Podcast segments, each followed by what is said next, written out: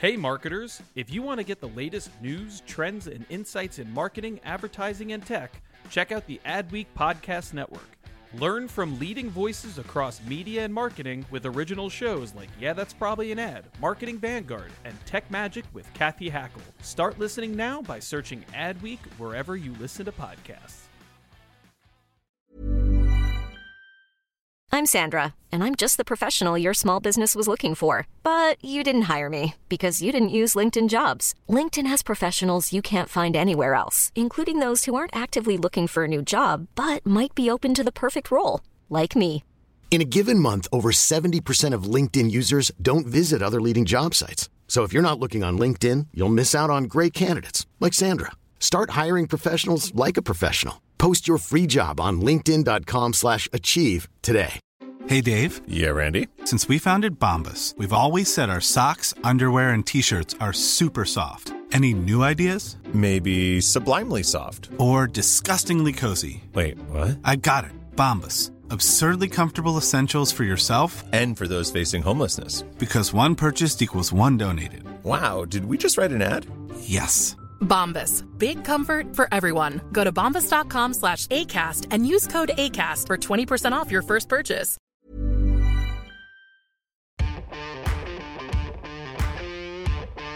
Hey, sports fans! Welcome back for another episode of Champions of Change, where each week we spotlight the women and non binary people making a difference in the sports world, both on and off the field. Every Friday, hear how athletes, marketers, creators, and executives are breaking down barriers and changing the game forever. I'm Mollie Cahillane, your host and Adweek senior TV reporter, staying busy covering sports media, streaming, connected TV, and measurement. With New Fronts and Upfront season beginning, my schedule's getting pretty full, but we're also in the middle of playoffs for the NBA and the NHL. I had a story earlier this week on Warner Bros. Discovery's Stanley Cup campaign with Stranger Things star David Harbour. He's a huge Rangers fan, as am I. But speaking of Warner Bros. Discovery, you might have heard that HBO Max is becoming simply Max next month. I caught up with the marketing team over there to find out why, how they picked the name, and why they headed away from their signature purple color and dropped the HBO brand. You can read both of those stories on adweek.com and see the snarkier side of my coverage on my Twitter, at Mollie Cahillane. But this week, we've got a great guest here with us, and it actually took forever to even start recording because we were just catching up. I'm here with Julie Haddon, the CMO of the National Women's Soccer League. Julie originated this role and's been with the league since last year. So, my colleague Jason Noddy has already written a couple great profiles on Julie, which you can find, but she's got an impressive resume, including five years at the NFL and marketing positions at eBay, DreamWorks Animation, SoFi, and Twitter. But we're going to talk about soccer today. Julie, thank you so much for being here. It's awesome to be here and and to talk to you as the big uh, sports business and uh, sports fan nerd. I know we're gonna have a lot of time nerding out, so this is gonna be fun. I'm so excited to do this. And I mean, the last time we saw each other, we were out in LA together doing a panel uh, with Julie Uhrman from ACFC. Um, and I can't believe we only had 20 minutes because we really could have gone for two hours. Yeah, that went by pretty quickly. I love that because we should have invited Julie, the other Julie. Uh, we had a, I think we, we have a comedy act that we can go out on the road with when we get going about soccer. But that was a lot of fun. It did go by pretty quickly. Um, I would pay good money to see that comedy act. Okay, so I'm not gonna make a kicked off joke about the league's 11th season, but the thought was there. I'm really holding myself in there. But the season did begin a couple weeks ago, and there's already been some record setting attendance. So, how do you feel like the these first few weeks of year 11 speak to the momentum of the league? I am so fired up about the progress and the growth of this league. I mean, it's interesting because I joined the league in August of 2022. And it's hard because the season was kind of two months out to finish, and there's not much you can impact as a marketer. So immediately when I joined, I spent a little bit of my time, probably about 20% of my time, getting us through the playoffs and the championship, and another 20% of my time building out the team. But the rest of it was readiness for 23. And so what was exciting was being able to kick off the season in a big historic way, building on the momentum from 22, which, as you know, we uh, had our championship game in Washington, D.C., where we had a 71% uptick in viewership on CBS. And here we were, we had a high bar. And so the momentum from 22 and opening 23 was like incredible. We had opening weekend on March 25th. We set records for biggest opening in history, 48% year after year growth. We saw our friend Julie Uhrman in Angel City sold out back to back openers, um, 22,000 over there. Um, the San Diego Wave, Jill Ellis and team, uh, they they also had a historic moment. They had 31,000 at the opener. The Washington Spirit broke attendance with 11,000. So that was really incredible. And then we rolled right into week two in Kansas City, followed suit, our first CBS opener on, on, um, on network. We had an opening day at the rematch of Portland against uh, the Kansas City the Kansas City Current again also broke a record. So I mean, we've been pretty pumped about the opening of the season and and that momentum continuing. Julie, you came prepared with the numbers. I'm impressed. Hey, you know, us us marketing geeks gotta gotta study this stuff. You know, we gotta keep it keep it real. Yeah. But it's something we think about a lot, Mal, because we're we're obviously growing this league at such an exponential pace. So this is the kind of stuff we track is our KPIs. It's just audience and fan engagement and ticket revenue and merch and licensing and, and all sorts of things. We track obviously a lot of the consumption and streaming and viewership. So we are looking at this every every weekend and every every week as we go into the following week to try to keep that bar, um, you know, performance oriented and raising it. Yeah, I was out of town for the Gotham home opener, unfortunately, but I am a regular fixture at Gotham games. Um, so if anyone listening, if you see me at a Gotham FC game, come say hi. Uh, but I'm actually really excited because I'm going to go to Angel City versus the Red Stars in Chicago um, in June. So I'm missing actually Gotham versus San Diego because I'll be in Chicago, but at least I get to see one of the California teams. Oh, that's going to be fun. And and as you know, I used to be an owner of the Red Stars, so obviously a big fan of uh, of that club. And they've got some incredible players that are all going to be part of the World Cup this summer, and a lot of the members of a lot of our league. But but in particular, Chicago is going to be a a fun match to see Angel City. Yeah, um, and with yeah, with excited. with my kind of Chicago basis, I love the Red Stars. Um, I mean, I love every team in the league. I'm gonna say that on the record, but I do have a soft spot for the Red Stars. Uh, so I'm I'm really excited. I've actually never been to a Red Stars home game, so it'll be really fun. Um, but sp- you're not going to sneak over to Evanston and go see if you can't like see if there's any kind of Northwestern action happening. Oh, you know I will. Come on. Amazing. um, of course. Actually, softball will hopefully be in action because that's the, also the same weekend um, that the World Series will be happening. So hopefully, Northwestern is in Oklahoma City. Um, but I want to talk about the California teams because, as we we already brought up San Diego and Angel City, but just a week or so ago, there was some news there's another team coming to the league, uh, coming to the Bay Area, and we also have the Royals coming back to Utah. Um, but we already knew about that one. But that's two new teams coming in 24. So you and I have talked about the valuation of the teams before and how they're growing. But with the Bay Area team coming in, it's funded by a private equity firm, and then four or five former players um, for the U.S. national team, huge superstars it's got some major equity coming behind it. So, how does that speak to the growth of the league? And what are you most excited about? You also teased with me that you were going to see the creative for the Bay Area team. And I, ah. if you can give me any kind of hint, I know you probably can't, but I, I have to ask. Oh, you're you're killing me. Of course, I'd want to share it with you, but I think uh, I might get shot by our friends out in San Francisco. Uh, but it's awesome, and uh, they're they're close on a name and a logo and a launch date, and uh, it's it's coming together. I mean, what's exciting about the Bay Area team, and I mean in general, just our, our franchise valuations have gone up over twenty x from a few years ago. Twenty x. I mean, we're a challenger property. We've got a positive long term growth trajectory, uh, and that makes us, I think, very appealing from a business standpoint. Um, the NWSL has also had an exciting product to offer. I mean, as I said earlier, the best in the world play in this league. So on and off the pitch, there's a lot of incredible talent in this league. And what is fun about the Bay Area is obviously I live there, so I'm, I'm biased on that too. But Sixth Street, Alan Waxman is an incredible investor with deep experience in sports. You referenced the uh, the players, uh, Aly Wagner, Danielle Slaton, uh, Leslie Osborne, Brandi Chastain, who's probably one of the most famous photos in women's soccer history. I, I think about that um, photo like once a week.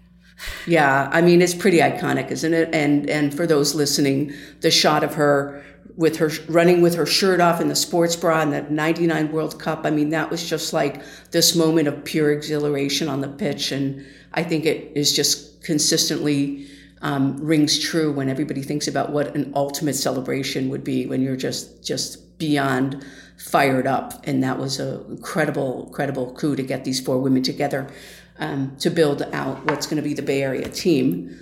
Name TBD, Mollie. Uh, but I would say that's also exciting is not just that group, but Sheryl Sandberg's on the board and um, some incredible sports background people in the Bay Area. Um, but yeah, I mean, we've had incredible new owners that have been part of the league. I think we talked a little bit earlier about Washington, but Michelle Kang over with the Spirit, Angel City, Alexis Ohanian, Natalie Portman, Kara Nortman. Um, Utah, you referenced, you saw with San Diego, Ron Burkle, Jill Ellis.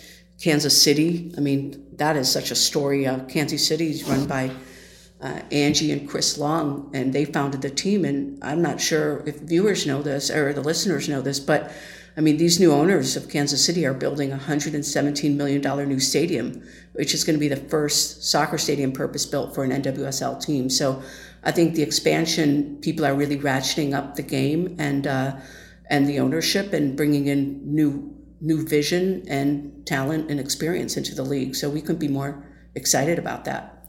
Yeah, that soccer specific stadium is out in Kansas City. It's going to be incredible. I've seen kind of the blueprints for it. I don't know if blueprints is the right, right word, but like kind of the mock up for it.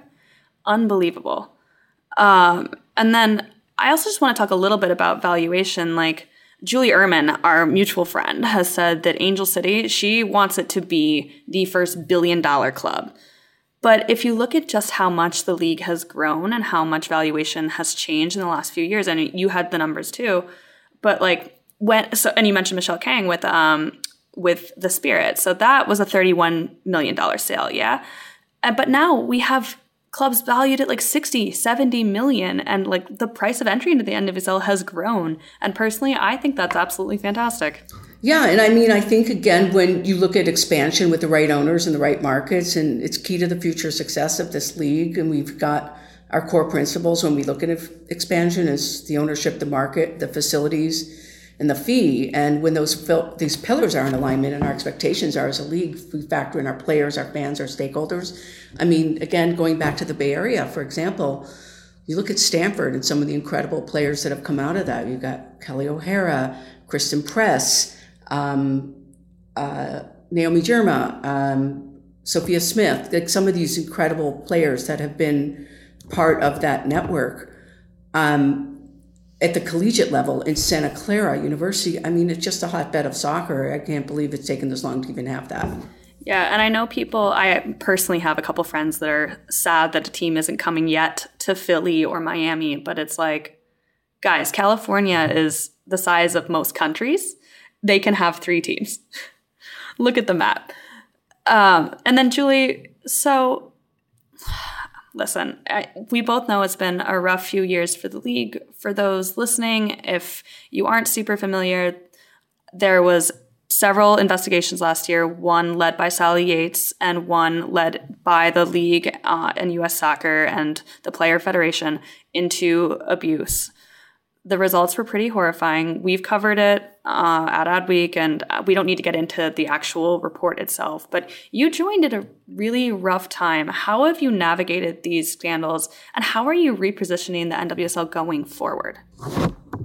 Yeah, it's a, it's a great question and a great point. And I think one of the pieces I was most um, excited about in joining was being able to partner with Commissioner Jessica Berman and for those who don't know Jessica, I mean, she's got a, a really um, impressive background as a labor lawyer for many years as the NHL, and she's fearless and she's resilient. And the most important thing that she told me when I was interviewing, uh, because I was asking her a lot around those questions, like, you know, what what is the future here in your vision? And she said, well, the first thing we're going to do is we are going to uncover the truth. We have some joint investigations that are underway, and then we're going to implement meaningful corrective action. And the third part will be systemic reform. So what the, the work with systemic reform, it never stops.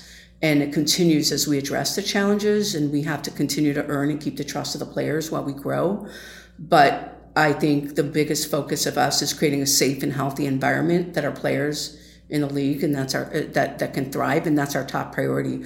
So you know, as we turn the corner um, and we look at what kickoff was, as we really are fourth weeks going into this weekend here from starting the season now a month in, I, I could say that our fans and our players and and our partners and our sponsors and everybody's ready for what the future of the NWSL is. And, and I, I'm really pleased to be able to be part of ushering that in. Um, absolutely. And I think, Julie, what you were just saying about um, kind of the league moving forward, that's something that it's really, and systemic reform. Um, it's nice to hear that coming from the top of the league. It's something I've had conversations with with individual teams. Um, I don't know if you saw the story I did with the Red Stars around their their schedule launch or their schedule announcement. Oh. Of course, um, the, the the Aaron Wright in the in the Wednesday group. Yeah, so I talked. That with, was killer. It was fantastic. So if, if you guys hadn't seen this, the Red Stars launched or announced their schedule by recreating the viral Wednesday trend from Netflix, um, entirely player led. So I actually talked with Aaron and I talked with the marketing team over how that all came together, um, and they were really adamant that they wanted a new chapter, um, and they wanted their launch in season twenty season in twenty twenty three to show that. Um, and that was really nice to hear from a team perspective and now hearing it from a league perspective. Because um, the Red Stars were one of the teams hit hardest by everything going on in the league. So it's, it's fantastic to hear. And then, Julie, you are the first CMO of the NWSL. And a couple weeks ago, you launched one of, I think, the largest campaign the league's ever had, the We Play Here. Um, if you haven't seen it, fantastic spot. Really enjoy it. But how did that come together and kind of what was your thinking there?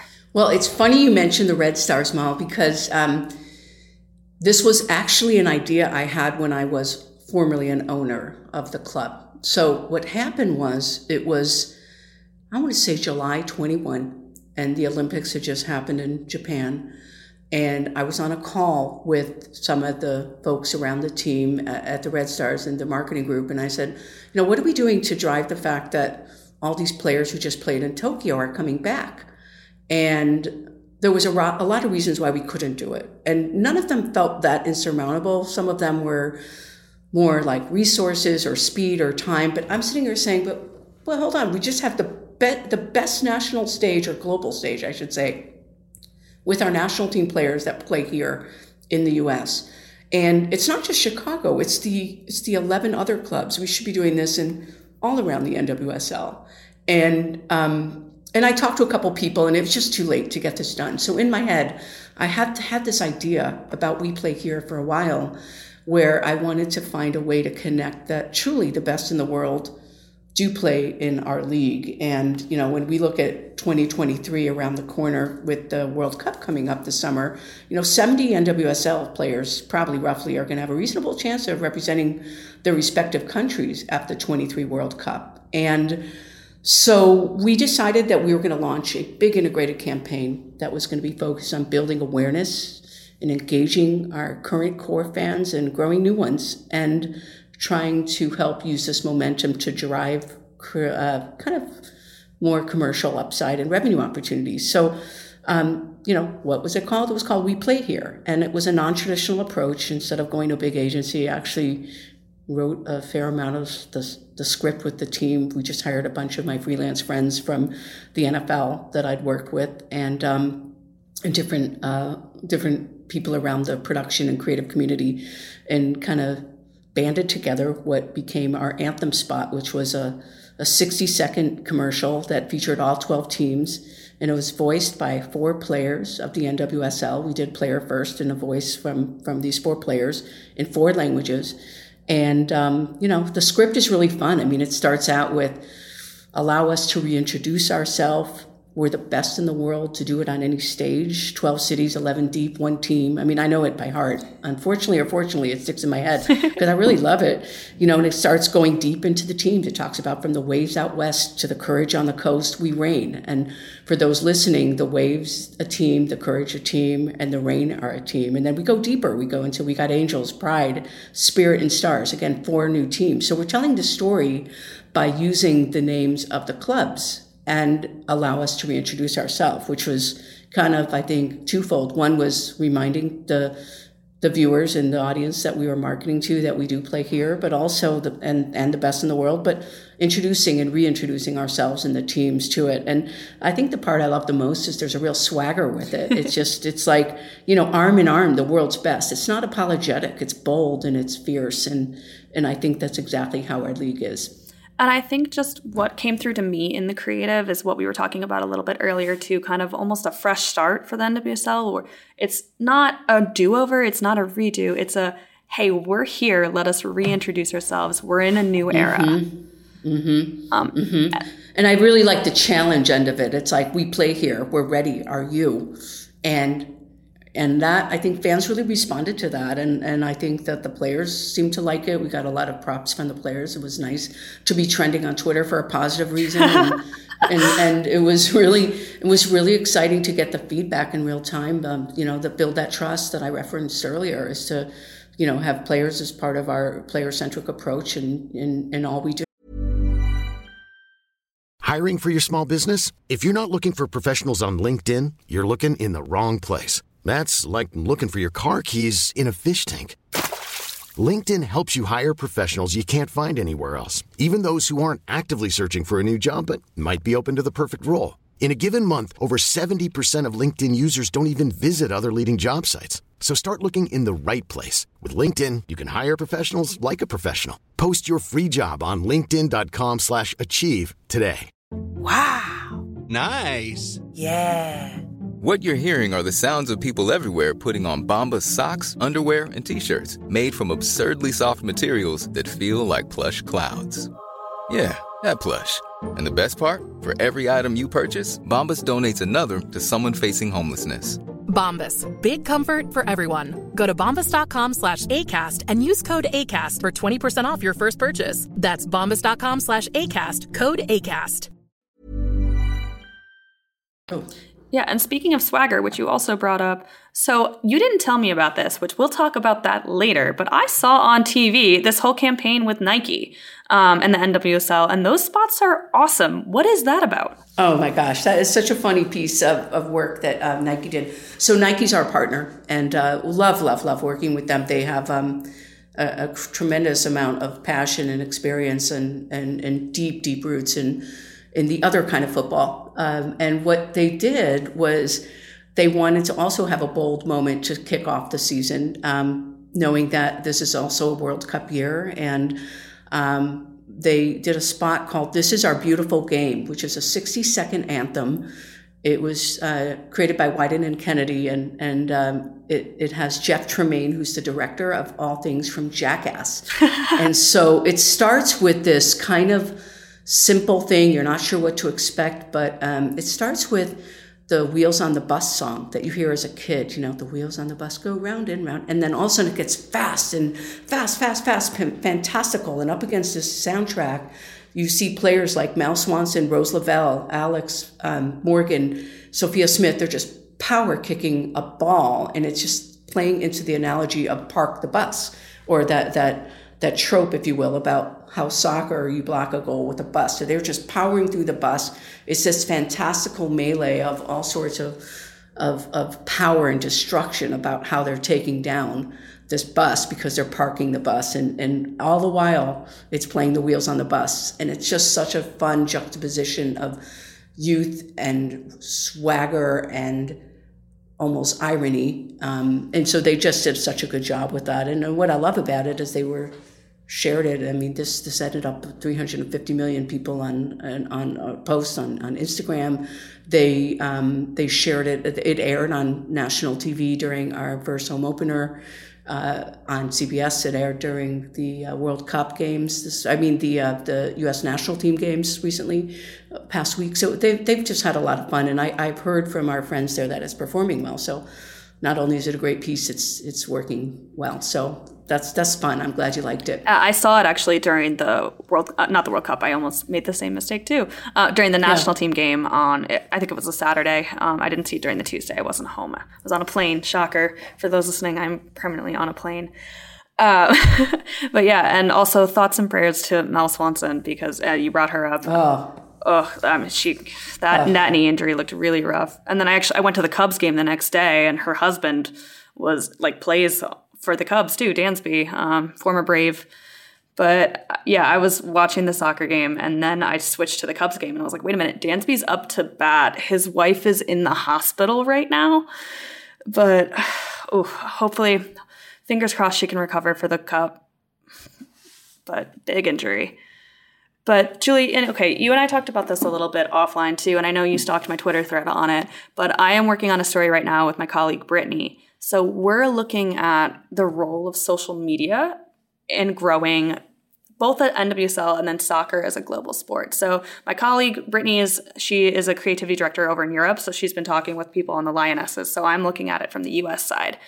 But I'm curious, like how can players help grow their own brand through um, like either becoming a creator, making content, TikTok, and how does that help the league? Oh my goodness. Well, I mean, we, we did a lot at the NFL, a lot, a lot around player first content, and and you see that just becoming such a um, an important piece of the marketing mix, and and honestly, just growing the brands of of players and athletes because this almost uh, the the real life personalities of shining through and whoever you are and whatever you do special and whatever you bring as an athlete i mean people want to hear about that. And our athletes are influencers and our our athletes are incredible storytellers. And i mean i think they're funny i think they're inspirational i think they're powerful and prolific all at the same time. I mean there's such a diverse group of of players that we love to follow at, at the NWSL. I mean, I think one of my favorites is Syd Leroux, who's hysterical. She's so good. Um, she's got over a million followers just alone on uh, on Instagram, and and and she's hysterical.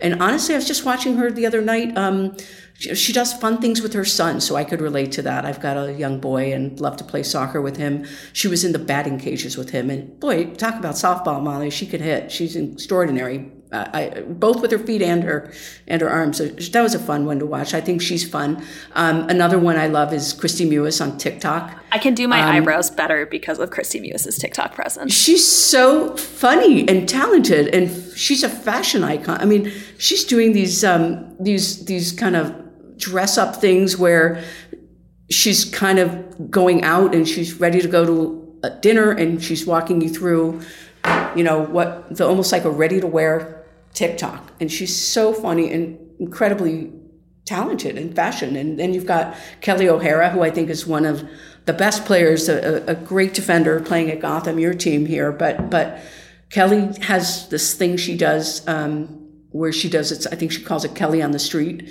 And she goes out and she interviews people like Man on the Street, Kelley on the Street, and one of my favorites ever. I, I've talked about this not too long ago. Um, well, it was during our championship series, and she went out because she's part of the investor group at Just Women's Sports, and she went out and she was interviewing people and saying, you know, what do you know about what do you about about women's soccer? What do you know about the championships? And this one guy, she said something like, "Who's your favorite player?" And he said, "Oh, Kelley O'Hara." And she's like, "The Kelley O'Hara?" And he's like, "Yeah, she went to my high school." And it's so funny because she's actually Kelley O'Hara, and the guy didn't know it. And then she said, uh, "You mean me?" Anyway, just those kind of viral social moments that just build a lot of fan avidity and connectivity because these players are so creative and talented. And I think the more that they use social helps build their personalities off the pitch. Um, and certainly we help them a lot with things on the pitch, and we're using all sorts of tools around growth. We have a, a content um, program called Live Content Correspondence, where we shoot video and uh, and still photography of players. We upload them into Greenfly, and our social video growth is is going up, continues to because we're supplying players with, you know, some great behind the scenes shot. Alex with her with her daughter Charlie at the Snapdragon game on September seventeenth. You know, behind the scenes of Mal Swanson and Mallory uh, hugging after they had a competition of San Diego and Chicago back in October in the playoffs. I mean, these kind of things really help uh, bring access because our fans uh, and our young fans, especially, are so highly viral and social. Uh, you know, 46% of our fans, um, social is their biggest consumption channel.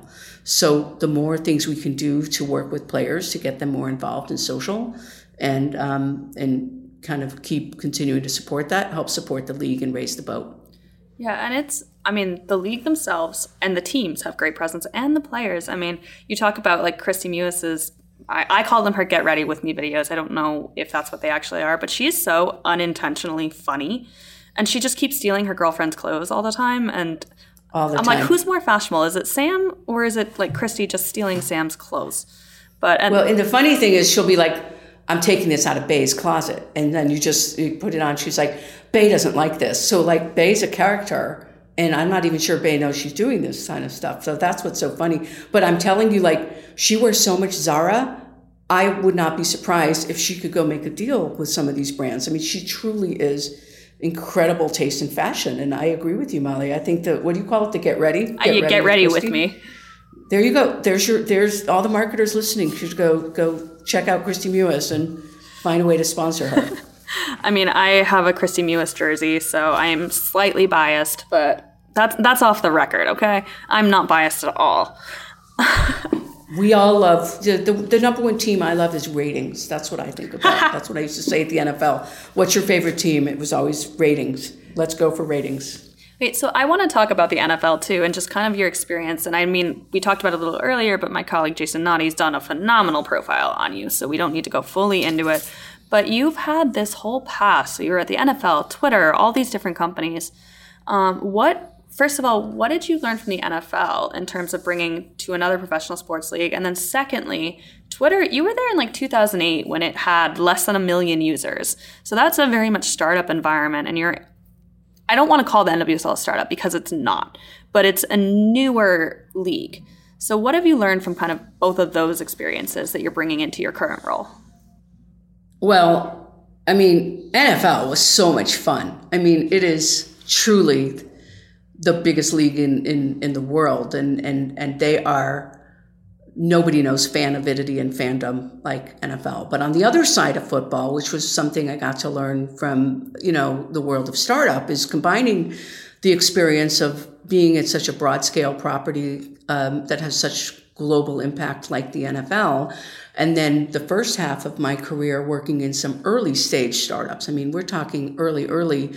When I was helping Twitter, I want to say it was maybe less than a million users. I think we had about 860, 870,000 users. And early, early, same thing. Um, SoFi, we were just going to market, and now they're global billion dollar plus brands. So, I mean, I think what happens is when you work in a startup, you get the skill of like how you can be resilient and you're constantly optimizing constantly trying new things being okay with being okay with failure being okay to say i'm going to spend some money if it means i'm going to lose it but i'm going to learn something and literally like optimizing your your career because you have to pivot pivot pivot. So there's no playbook. Um, that's what i think really prepared me most for the nwsl was there's no playbook because um, you know, I had to figure out what we would do at Twitter in 2008 and what we did at SoFi in 2012, what we did at the NFL in 2016. And here we are.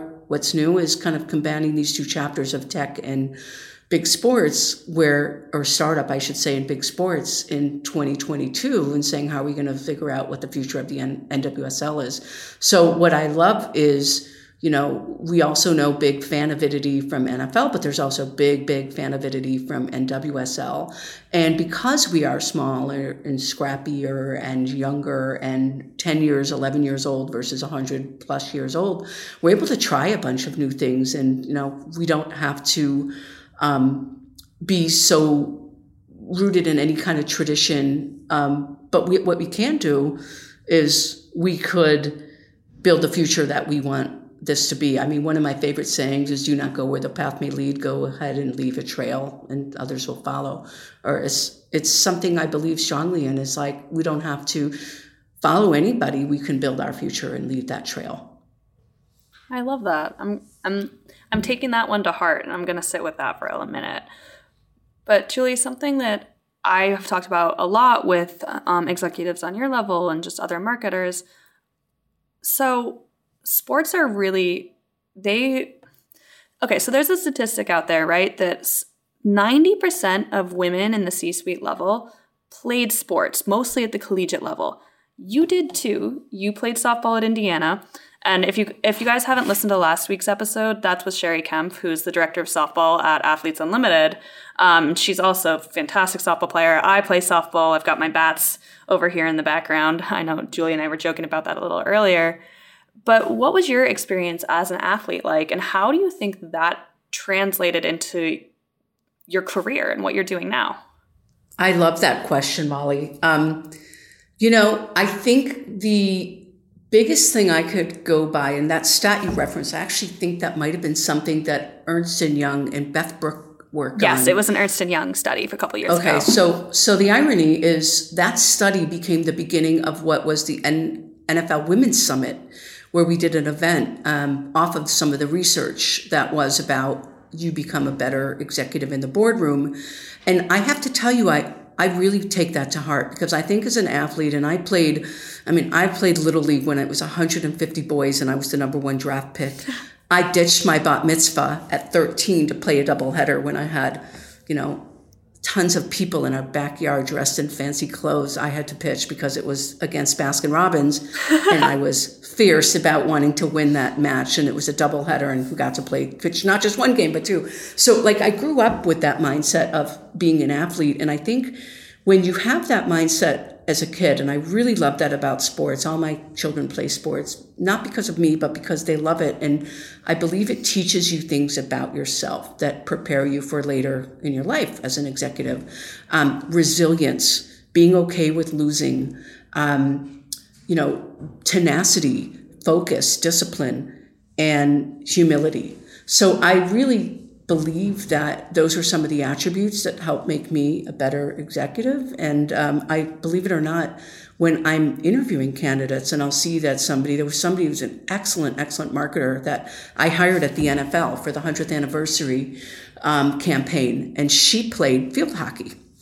And I didn't know her at all. She came referred from a friend. Other than that, I just read through her resume, all great qualifications. But what drew me into calling her was when I saw that she had played um, as, and was a captain of a Division One Big Ten school for field hockey. And I think that that's just sort of what gives you, you know, sports become a platform and a lifetime of skills come from learning these um, these things that stay with you your whole life later.